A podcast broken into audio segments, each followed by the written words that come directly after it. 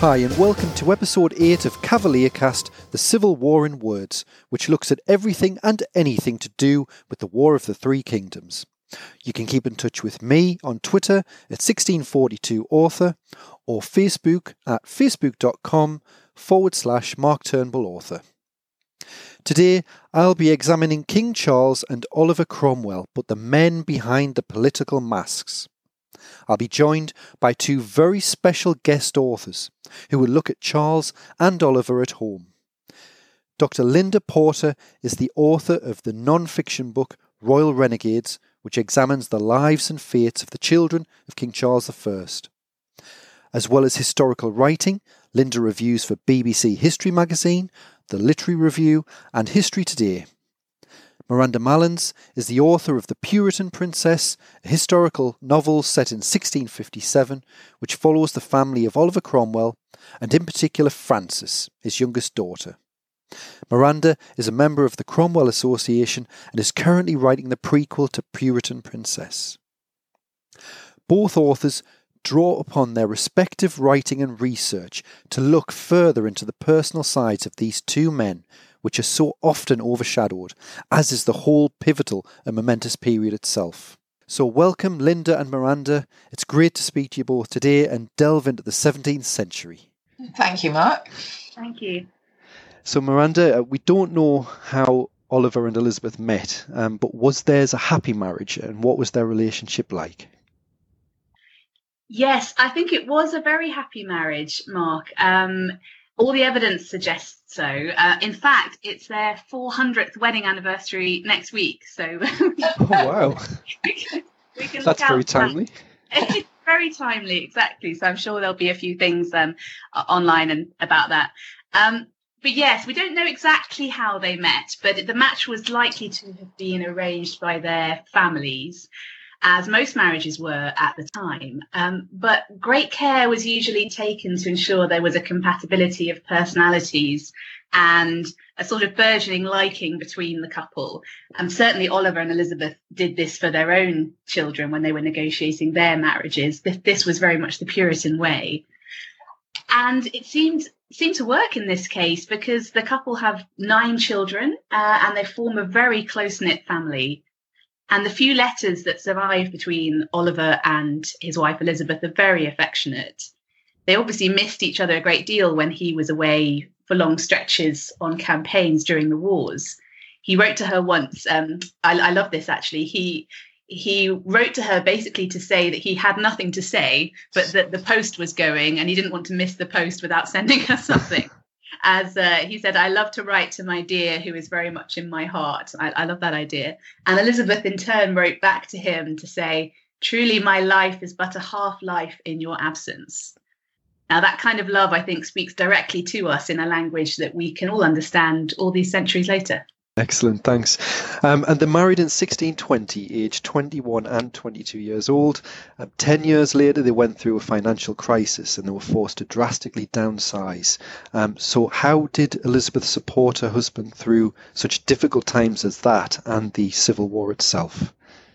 Yes, that's a really interesting question. Um, well, their marriage was certainly one of mutual support. Um, life was very busy for them from the outset. When when Oliver brought Elizabeth home as his new bride, she entered a, ho- a house where um, Oliver's mother was still presiding as a widow, and he was the only boy, and there were seven sisters. And then Oliver and Elizabeth, in turn, eventually had nine children themselves. So they had a large number of dependents relying on the strength of their marriage to anchor this wider family. And as you mentioned, there were enormous challenges waiting them down the line for, the, for this new couple. Before the Civil War even began, there was a, a financial crisis that saw the family reduced to the status of tenant farmers and a period of intense depression and religious awakening for Cromwell that, that accompanied this. And actually, I think it's quite revealing that um, while Elizabeth had previously had six children in pretty rapid succession, which, as was the way in, in those days, after their sixth child, James, dies as a baby, around the same time that Oliver's financial and emotional crisis is, is, is just getting going, they don't actually have any more children for the next five years when their fortunes turn around, when Oliver receives a substantial inheritance from an uncle, an inheritance that enables him to climb back into the rungs of the, the minor gentry, that they have their last two, two children, a pair of girls, again in very quick succession. And um, you know these, these late additions, I think, well, I hope, um, help them cope with the trauma of losing to their two oldest boys. One um, died when he was at school, and the other died in the war, which would have been put enormous strain on their marriages, mar- their marriage. And, and, then once the wars began, Elizabeth provided Oliver with a lot of support and counsel. I think we can tell that she was a real rock for him. Um, and she looked after his business interests and the family for long periods while he was away fighting. And also, I'm sure she was working towards the war effort herself at home. She doesn't go on campaign with him as some wives do, um, but she is included in symbolic occasions, um, such as the army's procession into London in 1647, when she rides in the carriage with the wife of Sir Thomas Fairfax, who's the commander in chief of the army. And then at the end of the war, Elizabeth is rewarded when Oliver moves her and the family down to London when fighting gave way to politics. So, at least for a stretch, they all had a, a bit more time together. And and Elizabeth herself is referenced as a quiet lady who very much kept out of the limelight. Um, and you've mentioned letters there. That there was another letter between the couple where Oliver wrote, "The Lord bless all thy good counsels." And thou art dearer to me than any creature. Um, do you think becoming Lord Protector affected the dy- dynamics of their marriage? Yes, I mean it's quite something to contemplate, isn't it? Uh, it's just such an extraordinary story for Oliver's wife and children, I mean, they spent most of their lives in obscurity. At, at, their highest points, only minor gentry, and at their lowest ebb, merely as tenant farmers. And then uh, Oliver's extraordinarily extraordinary and startling ascent during the civil wars propels them into power, and they become basically a new quasi royal family living in the royal palaces of Whitehall and Hampton Court. So it's hard to imagine how this mm. this could not have affected the marriage, um, and indeed all the relationships within the large family. And, and actually, this is the reason, this is the heart of why I find the Cromwell family so fascinating, and I love to write about them because it's such an extraordinary journey to to imagine. And then after 1653, um, as you say, when, when Cromwell becomes Lord Protector, Elizabeth basically finds herself a de facto queen. She's living in state rooms, presiding over court occasions, entertaining ambassadors, and visiting dignitaries at her own table. And uh, she's finishing bringing up her youngest daughters in all the glare of the spotlight and, and helping to arrange their marriages and everything. And for her children, I mean, they find themselves uh, treated as prince, princes and princesses and referred to as highnesses and uh, that brings all the enjoyment and the luxury of, of that status of course but also the the pressure and the attention. And more strain and public focus awaits elizabeth when oliver dies and the protectorate eventually collapses and she's um, wrongly accused of stealing royal jewels and has to petition charles ii for for aid so um, yeah, true. I mean, her life was transformed by her marriage to Oliver uh, more than I think it's possible to imagine in, in, in, virtually any other case of any other marriage, really. Yeah, yes. And, and Linda, um, Charles and Henrietta Maria were married in 1625, aged 24 and 15, respectively. Um, so that was a very different match, one to secure ties with France. Um, but what was their early marriage like? A disaster, in a couple of words. It, it was, I think, the disaster was born of uh, uh, ignorance uh, on on both sides and and um, uh, quite considerable uh, personality differences. I, I think you have to remember that Henrietta Maria was the youngest child of the great French king Henry IV, Henri IV, and his um, second wife Marie de Medici. Uh, and she was only six months old when her father was assassinated. Um, so she grew up with a, a, considerably older brother as king. Um, she grew up at Saint Germain uh, en Laye outside Paris itself.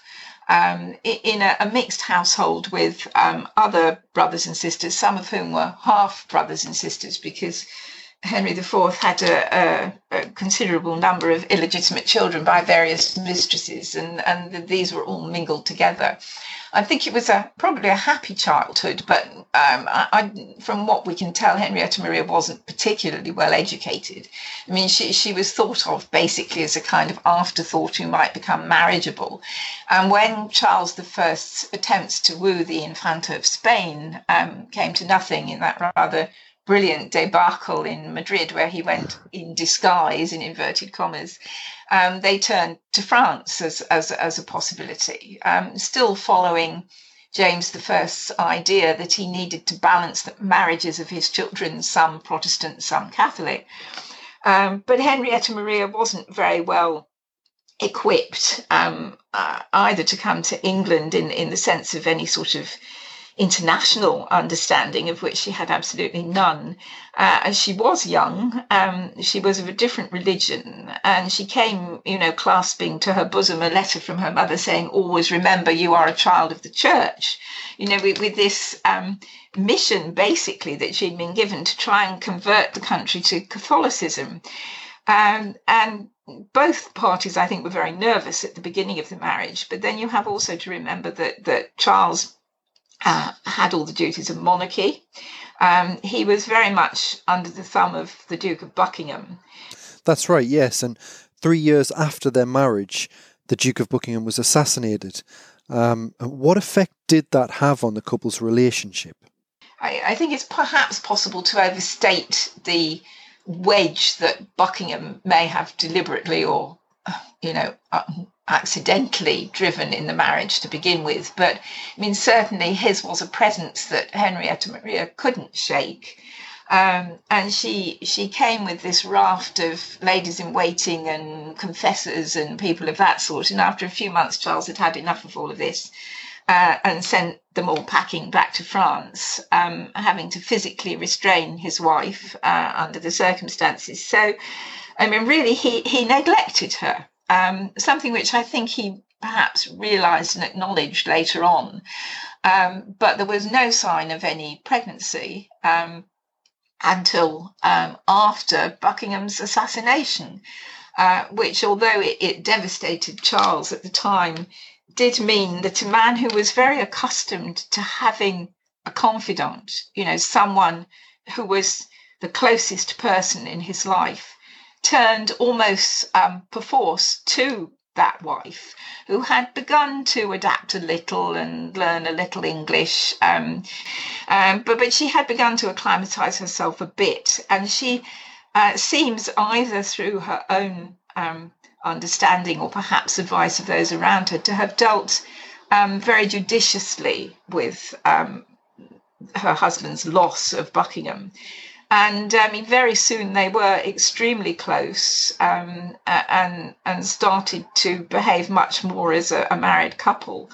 Uh, and their marriage never really looked back after that. Uh, I mean, it, it, was a very close and loving one, and a very loyal one. Uh, it was perhaps one of the the closest marriages in um, in our history. I mean, Henry VII and Elizabeth of York were obviously very close as well, but uh, this was, you know, in an age in which royal marriages were very much uh, a matter of political and diplomatic convenience. It, it did become, um, despite their religious differences, a, a, a true sort of blending of two souls together, and they were very much in love, I think. And and Henrietta was a very different character to Elizabeth. Um, oh yes, she she was not shy or retiring. Um, I'm not saying that Elizabeth Cromwell was shy necessarily, but but she certainly. I mean, she had been brought up to be a, a royal princess. I mean, her her great pride in her Bourbon heritage is is somewhat. Um, uh, not not laughable exactly, but it's a bit overstated in a way because, of course, her father was the first of his dynasty. Uh, Henrietta Maria was always very conscious of who she was and her background, and she was um, accustomed to getting her way, not necessarily being the centre of attention in France, but she certainly believed that she should be the centre of attention in in England, um, and and acted accordingly. And she she was a very outgoing young woman. Um, uh, she was small and petite and quite pretty. She was a personable um, young woman, even shorter than her husband, which was probably a good thing. Otherwise, it would have been slightly embarrassing.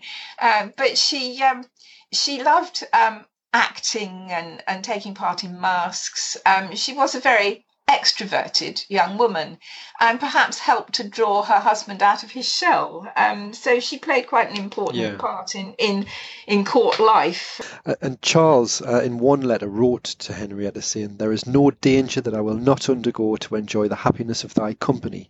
But despite his love for Henrietta, um, his devotion to the Church of England was a red line. Um, can you tell me a little more about how they differed over religion, especially where it concerned the children? Well, uh, Henrietta Maria was, as you know, allowed to practice the Catholic religion um, in, in uh, London. She had, um, you know, chapels in, in the various royal palaces, and she had her own um, uh, confessor and and and priests, uh, though their numbers were reduced within a fairly short period of the period of time after the beginning of the marriage. Um, so so that had been a given of the of the marriage settlement, but she was um, expressly forbidden from bringing up her children in the Catholic religion, um, something that she overlooked later on in the Civil War, of course, disobeyed.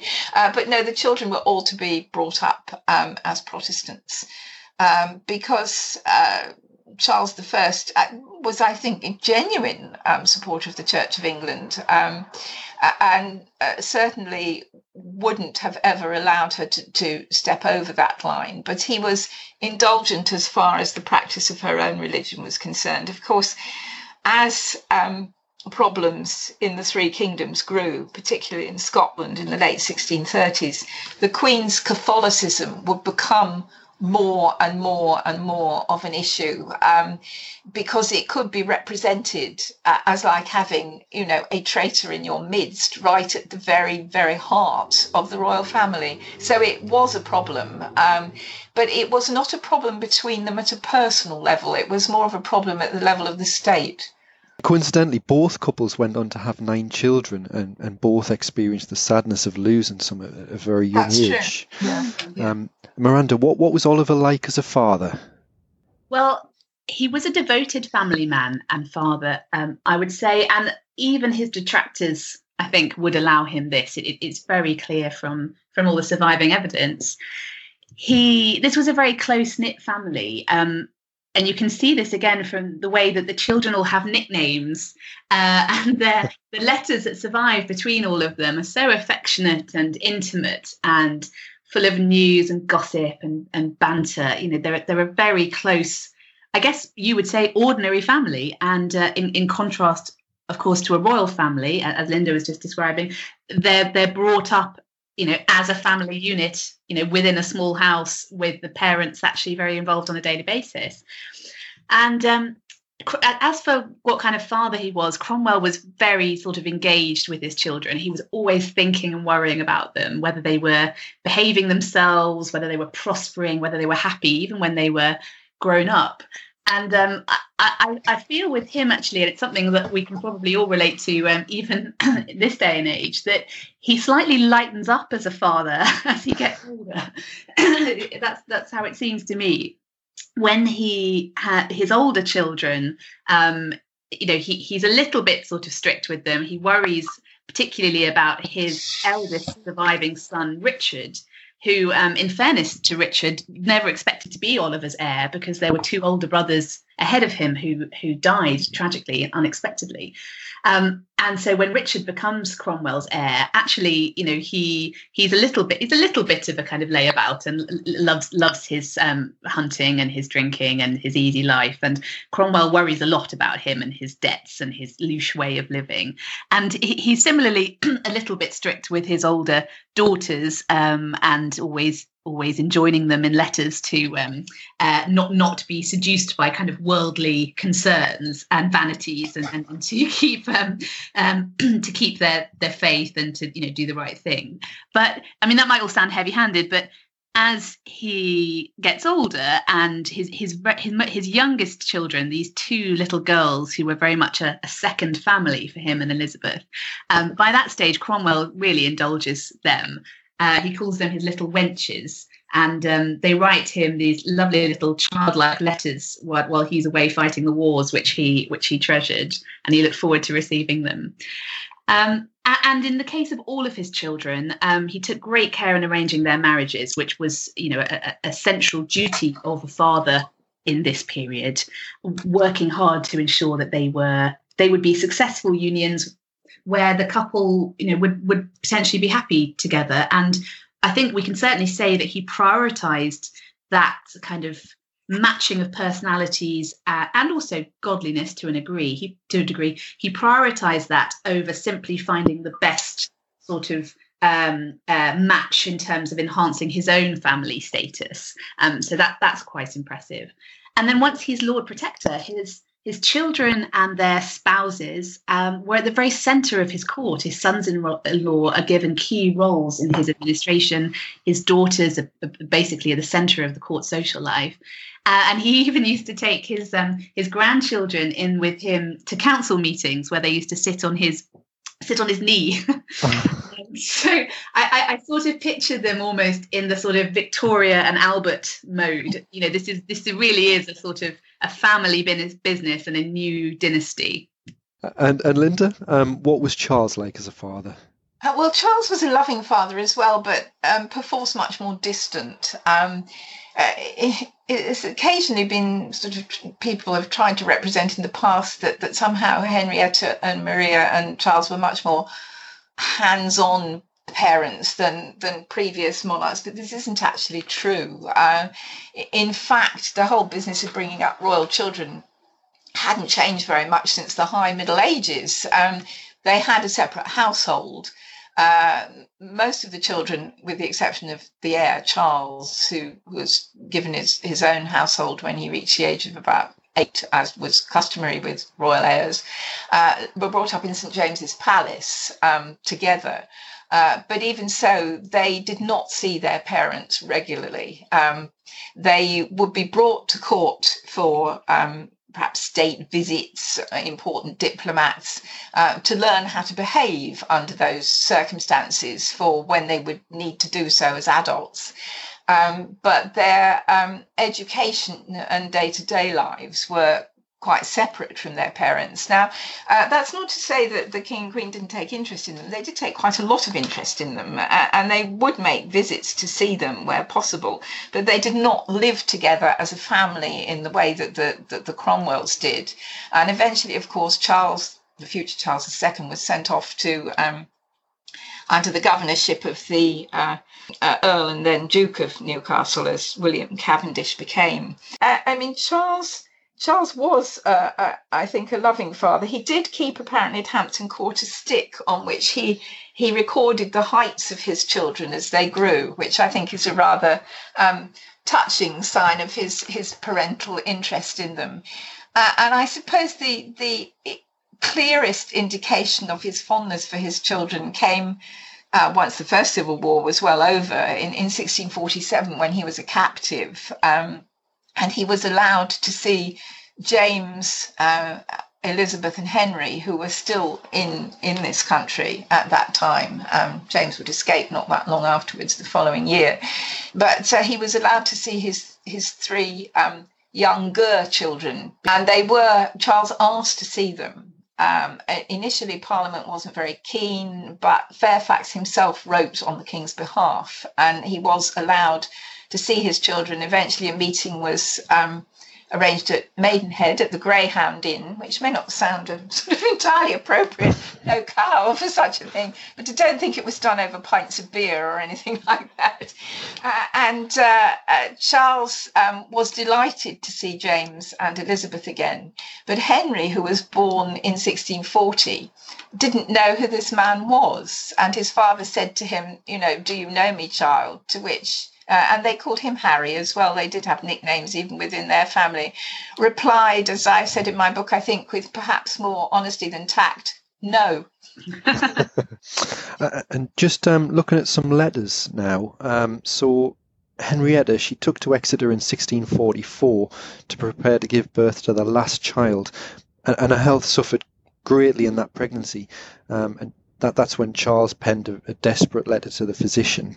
Yeah, Dr. Um, Mayerne, yeah. Mayerne, for the love of me, go find my wife. Um, how much do you think Charles's love for Henrietta and concern over her safety affected his political or military decisions? Um, to be honest, not very much. I mean, I, I, think it, it was something at the back of his mind, um, but uh, uh his his military decisions um, were largely based on the reality uh, of the situation that he faced, I think, and and his. Uh, though he didn't leave all of them to Prince Rupert, um, he, he, did have uh, advisors who who you know attempted to counsel him as to what was the best course of action. Um, he was he had done uh, a loop in the southwest anyhow. He was based at oxford of course at that time. And it was thought that you know if oxford fell then obviously henrietta maria would not be safe. I mean the parliament would have uh, uh, put her on trial for, for, for treason. Uh, so she was um, it was thought that she needed to go west. I don't know that exeter was actually her necessarily chosen destination, but she became progressively unwell during the latter stages of the pregnancy and sort of had, had to stop at Exeter because there was an appropriate house there, um, you know, for, for her to be looked after and give birth in. But in, in I have always thought um, that that Charles was able to separate um, his wife um, and her welfare not entirely from his political and military decisions, because obviously where she was would have played a, role in this, and he didn't want her captured by uh, the opposing forces.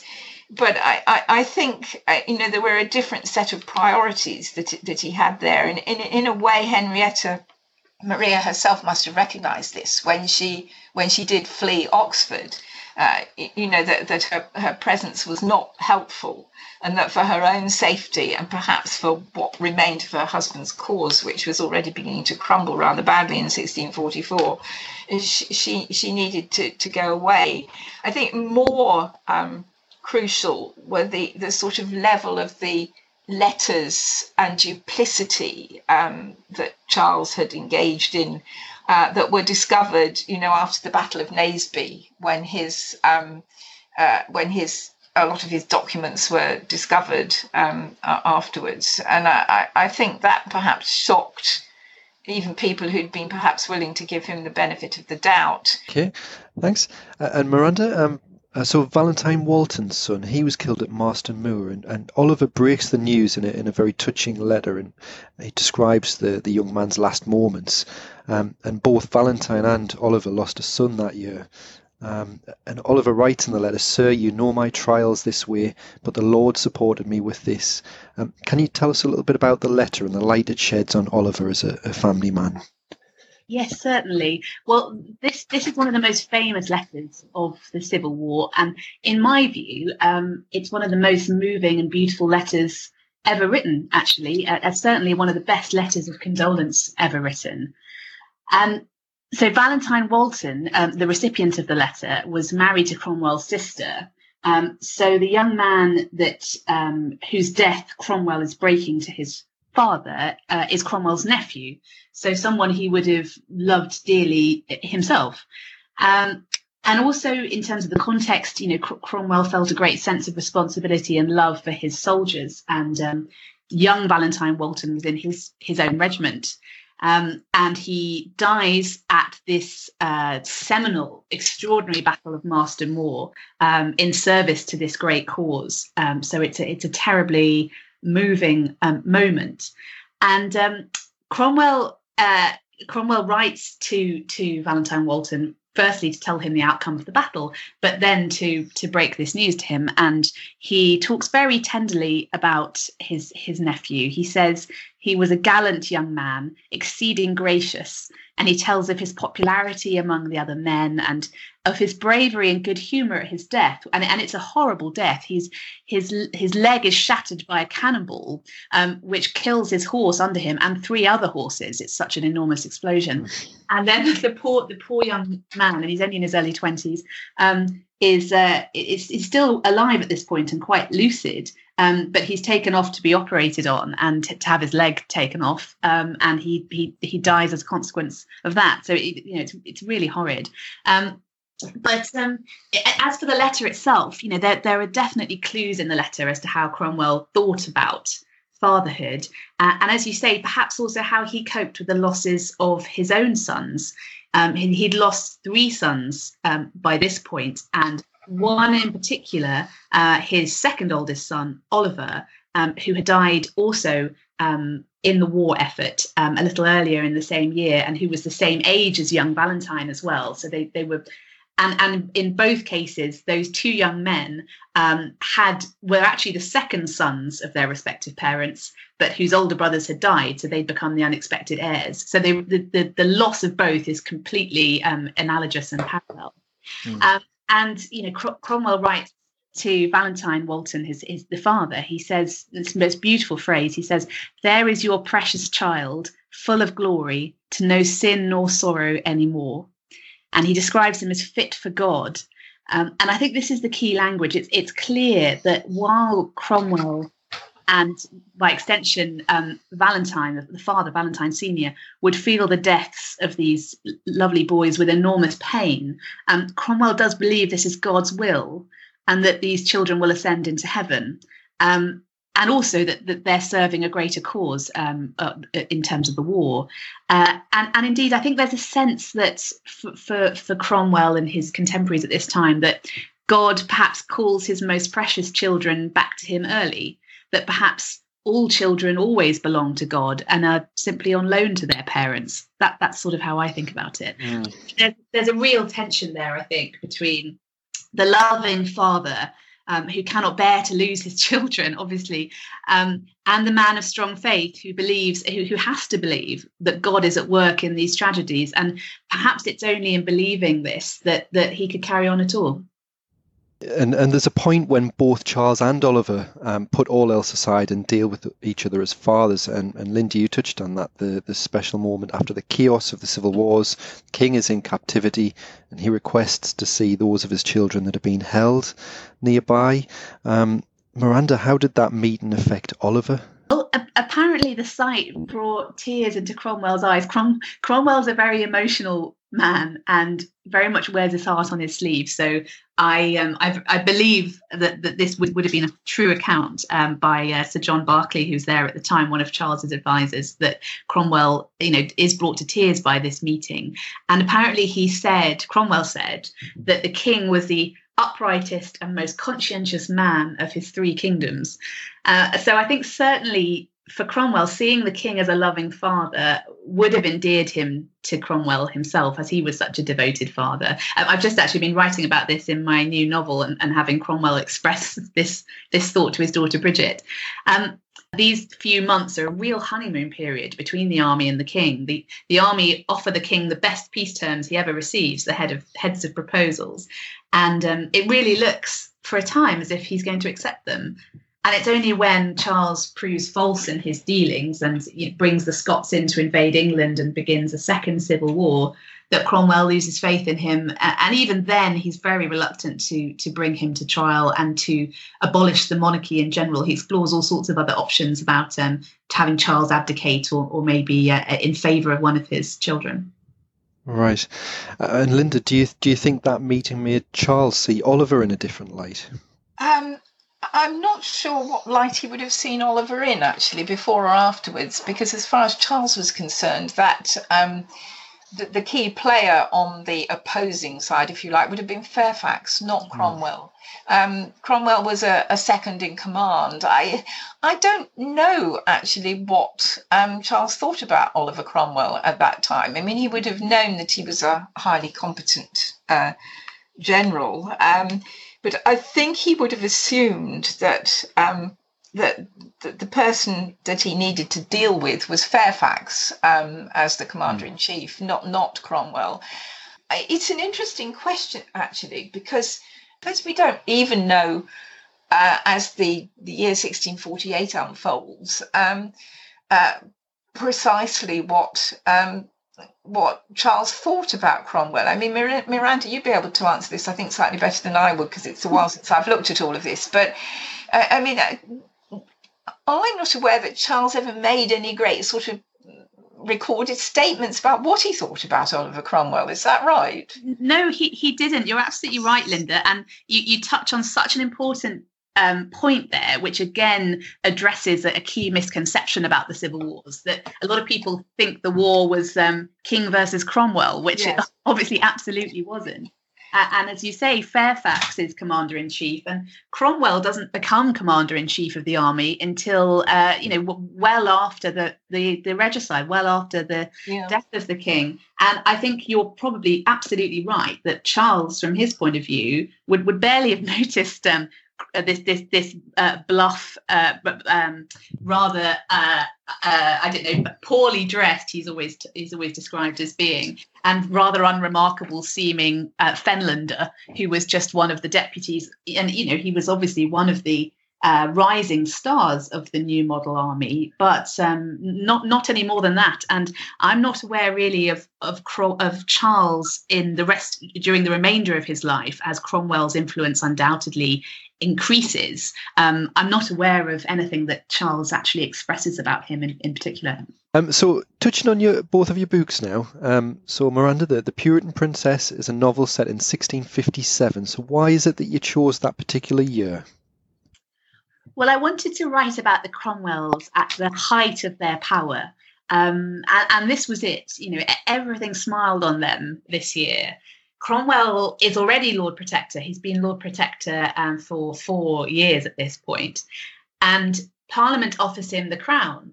And though this led to a, a long struggle, both between Cromwell and Parliament, but also within Cromwell's own mind. He goes through agonies over this decision before he ultimately refuses to become king. Um, he, he actually played his hand really well and ended up being invested once again as Lord Protector for a second time with all the pomp and ceremony of a coronation and under a new written constitution approved by Parliament uh, and a slightly more traditional constitution this time um, with the influence and power of the army somewhat reduced, which is something Cromwell had long been trying to find a way uh, to do that.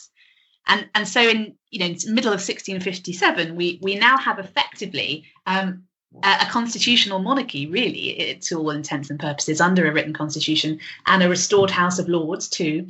And Cromwell doles out lots of patronage, um, cementing his position, cementing his wide um, family and, and extensive network. Um, and he's allowed now to name his heir as well and be- begins grooming his surviving eldest son, Richard, who I mentioned earlier w- was a slight disappointment to his father. Uh, starts grooming him um, to succeed him. Uh, and also this year, he his two youngest girls, these little little wenches that, that I mentioned earlier, um, they he, he negotiates uh, these very grand marriages for both of them. Uh, one of which I think is a love match. I won't say too much about it because that's the plot of, the plot of my novel. But um, but uh, these two young girls really are living as princesses, and you know.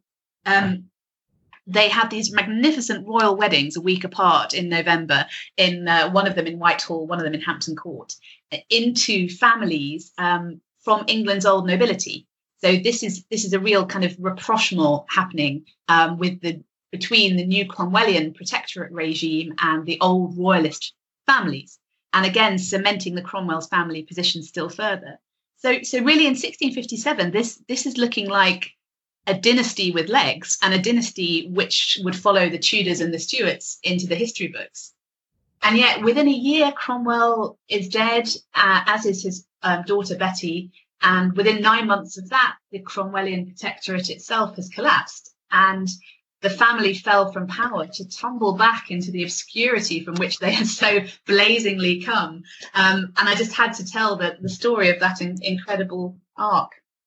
Yeah, yeah, fascinating. Yeah, and and what made you decide to have Frances, so Oliver's youngest daughter, as your main character? Mm, Yes, great question. Well, I, I was drawn into fiction because um, I, I, you know, I, I, was a historian first, so I'm used to writing um, writing nonfiction. But I was drawn into writing fiction in the first place by wanting to write about the women in Cromwell's family, who have hitherto been almost entirely overlooked. um, they appear in the sources and the historical accounts, um, but it's only ever at the margins, in the footnotes, you know, etc. But as I've said already at the time, Cromwell's family um, had come with him on this extraordinary journey and were at the very center of his court and his rule. Uh, and looked set to become a new ruling dynasty. So it seemed vital to me to, to, to reinsert their voices into the traditional narrative. Um, and then casting about uh, among the women for my lead character, Frances, who is um, Oliver and Elizabeth's youngest daughter, so one of these two little afterthought children. Um, she just leapt off the page for me because her story is instantly gripping. Um, her marriage prospects are uh, were intimately bound up in this greatest political question, namely whether Cromwell should become king, and if he does become king, um, you know, she instantly becomes the greatest prize on the international marriage market. And indeed, um, actually, I'm sure Linda knows this, but the um, exiled future Charles II uh, is interested in one yes. points yeah. in marrying. Yeah. Oh, marrying. wow. Yeah. Which I, I think is such an amazing sort of counterfactual, isn't it? If, if they'd actually agreed to that, uh, it, it, could have been actually quite a neat answer to the um, to, to the to the civil wars to have the houses of Cromwell and Stuart united um, to each other. But uh, anyway, it wasn't to be, and Frances herself had already fallen fallen in love. And uh, this hints at the other thing which attracted me to Frances, and that's um, her personality. You know, she she's you can see from the sources, even though we don't have that many, you know, of her letters or, or accounts of what she did, that she is she has such determination and passion and loyalty um, and sense of humor. Uh, and she's also a huge flirt, which I, I really, I really like. That's really fun. um, and you know, she she had the most intense experience of life at her father's court as the youngest of his children, and living with him the most closely as Lord Protector. And for her, the family's fall from power would have hit her particularly hard, as she could hardly have remembered a, a normal life beforehand. Uh, and then I'd say very finally, this is, a, this is a, this is a silly point, but I'm the youngest of three daughters myself. so I ah. naturally identified with the youngest girl. It just that she just came she came naturally to me. uh, great. And you, have mentioned that the 17th century is commonly portrayed on screen uh, as either horror or witch finding, which which I totally agree with. Um, if Hollywood gave you an unlimited budget, what would your 17th century or Civil War film look like? Oh, what what, what a dream! What a question. and yes, you know, you mentioned that this is such a bugbear of mine. Apologies if I go on a bit of a rant about this, but you know, I do feel that not only is this period largely overlooked in popular culture, um, in novels and in films in particular, but when it mm. when it is tackled, when it ever does get any airtime, um, it's usually at an angle. It's usually as, as, a genre piece. It's a it's a horror or a psychedelic story. And we, we just don't seem capable of approaching this period straight on and taking it on its own terms. I, I wonder if it's just too messy, it's too complicated um, to fit into our neat story of kings and queens. It, it, it, it's almost as if we have to alienate ourselves from the people of this period, which seems so bizarre to me. Uh, I'm sure Linda would agree because they're such wonderful people. They're such a wonderful completely. Yeah. There's such. I think it is the most important period of our history. Absolutely, you've said it, and they're yep. such they're such amazing people, so passionate, so rational, uh, and I think the period really suffers. Um, it suffers kind of from both sides. It suffers as being the poor relation of the Tudors, um, but I think it also suffers from an unfortunate comparison to the Restoration. Uh, and in this, I think, as in so many ways, we're still reading from Charles II's script the, yeah. The 60- Something which I tried to correct a bit in my latest book. Absolutely, you do, and I think that's been picked up in reviews of your book too, which I'm has, yeah. so pleased about because it, it, it, desperately needs reversing this this sort of enormously successful kind of propaganda campaign of oblivion, where Charles II Pope backdates his reign by 11 years and effectively kind of wipes out the, the 11 year Commonwealth and Protectorate period. And he, he, he did an, amazing, an amazingly successful job of that. Um, but I always feel that the 1660s, which do get a bit more of a look in, um, in, in film and TV and everything, that they're always allowed to be proto Enlightenment. You know, with with Samuel Pepys and his friends buzzing in and out of coffee shops, going to the theatre, founding the Royal Society. Um, Whereas the 1640s and the 50s, which had happened only just before and involved all the same people, Pepys, you know, not least, that they're shown as backwards and superstitious and repressive. And, and all this focus on horror and witchcraft really jars for me and bears no relation to the real lives of the conscientious and uh, people that I study. Uh, and incidentally, I mean, scientists who founded the Royal Society were already meeting under Cromwell, and indeed, Cromwell was a patron of Christopher Wren's. So I, I think we emphasise the change far, you know, far too much over the continuity. Um, sorry, I, I realise I'm almost almost just about to answer your question. told you I'd give you a rant. Anyway, uh, so my film, well, obviously it would have to be a no expense spared dramatization of my novel, um, obviously, um, but but in all seriousness, I I'd love to see Oliver Cromwell and his rule on film at all, actually, uh, and particularly if the Protectorate was was fairly portrayed as as the colourful, cultured court it was, and not the black coated, you know, austere dictatorship of, of popular myth. And it would work really well because, you know, you could save a bit of money by having the big Civil War battle scenes as flashbacks and memories and film the present day story of Cromwell's court in the real palaces of Hampton Court and the banqueting house. Uh, and you'd have lots of lovely banquets and masques and weddings and hunting and hawking, diplomatic tussles, assassination plots, lots of female characters and, in intense family romantic relationships, you know, all the stuff that we love from watching the Tudors on screen. Uh, only it would be completely new, you know, politics, passion, and Puritans. You know, what more could uh, could anyone want? So, uh, if anyone out there is interested, do get in touch with my agent. good, good one. Yeah, yeah. And Linda, um, Royal Renegade. So it's a non-fiction that looks at the stories of King Charles's surviving children. So why is it that you chose to focus on the children? Um, because they're not very well known. Um, I, I, think, um, apart from uh, Charles II himself, and perhaps to a lesser degree James II, because of the um, circumstances in which he lost his throne, having only sat on it for three years.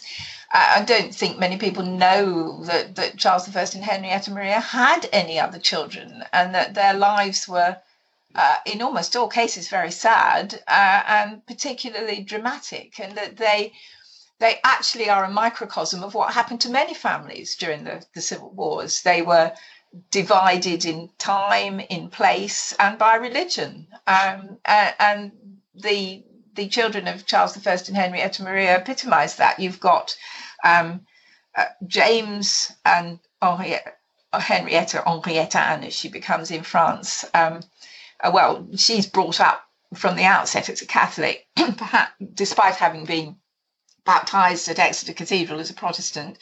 Uh, her mother disregarded completely her husband's instructions in that in that particular way. Mind you, because Henrietta Maria was in exile at the Bourbon court in France, it might have been rather difficult to ostentatiously bring up your child as a Protestant there. But anyhow, um, uh, and Charles, of course, Charles II converted on his deathbed to Catholicism. J- James converted later on in life, um, but uh, they, uh, those three, um, either became at an early age or later on Catholics, whereas Elizabeth and Henry um, were brought up as Protestants, and so was Mary. Uh, and so the three of them uh, retained their Protestant beliefs um, uh, until the day of their deaths, and it cost Henry his relationship with his mother. Um, who I've always thought of as the most appalling woman. Um, as a mother, Henrietta Maria was a disaster, and her children really didn't like her very much. so that's why I, I chose to write about them, um, largely because I think the stories are dramatic and so sad. And I noticed, Mark, that you'd said, you know, um, uh, which child do you think was most gifted in wine? If I could go back in time and alter their fates, which one would I choose? Mm. Well, I think the most gifted one is probably Princess Elizabeth, who, of course, died at the age of 14 on the Isle of Wight. In, in a few weeks' time, it'll be the uh, 420th anniversary of her, her death. Um, she was obviously extremely bright, um, unlike her two elder brothers. Um, she received an excellent education from a lady tutor.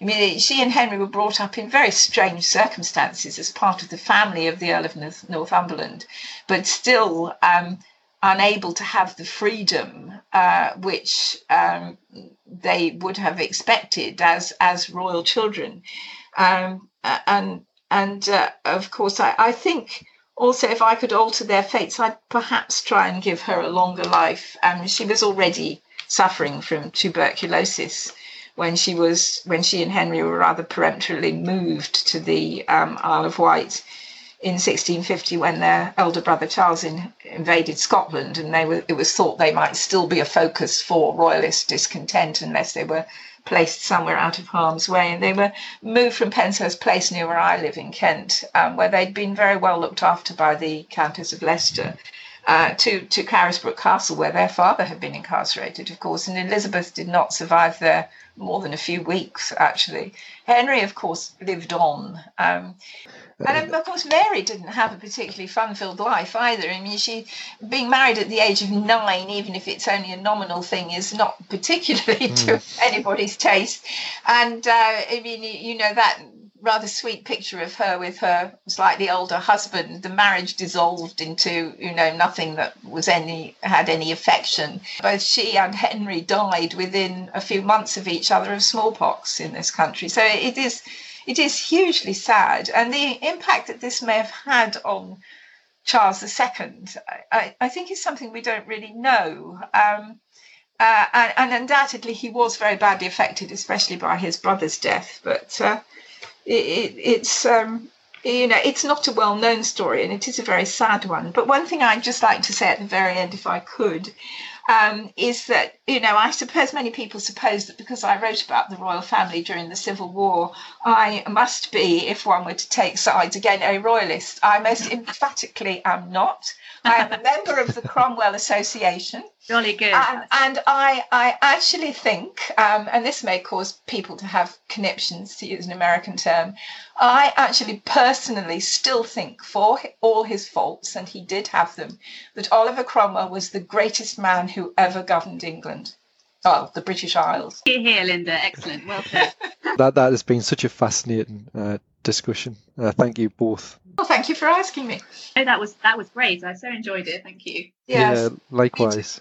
I hope you've enjoyed this fun and interesting chat about the Stuarts and the Cromwells. Why not check out both authors' books if you haven't already? Next week, I'll be speaking to Keith Dowen, Deputy Curator of the Royal Armouries, about some very special Civil War items in their collection.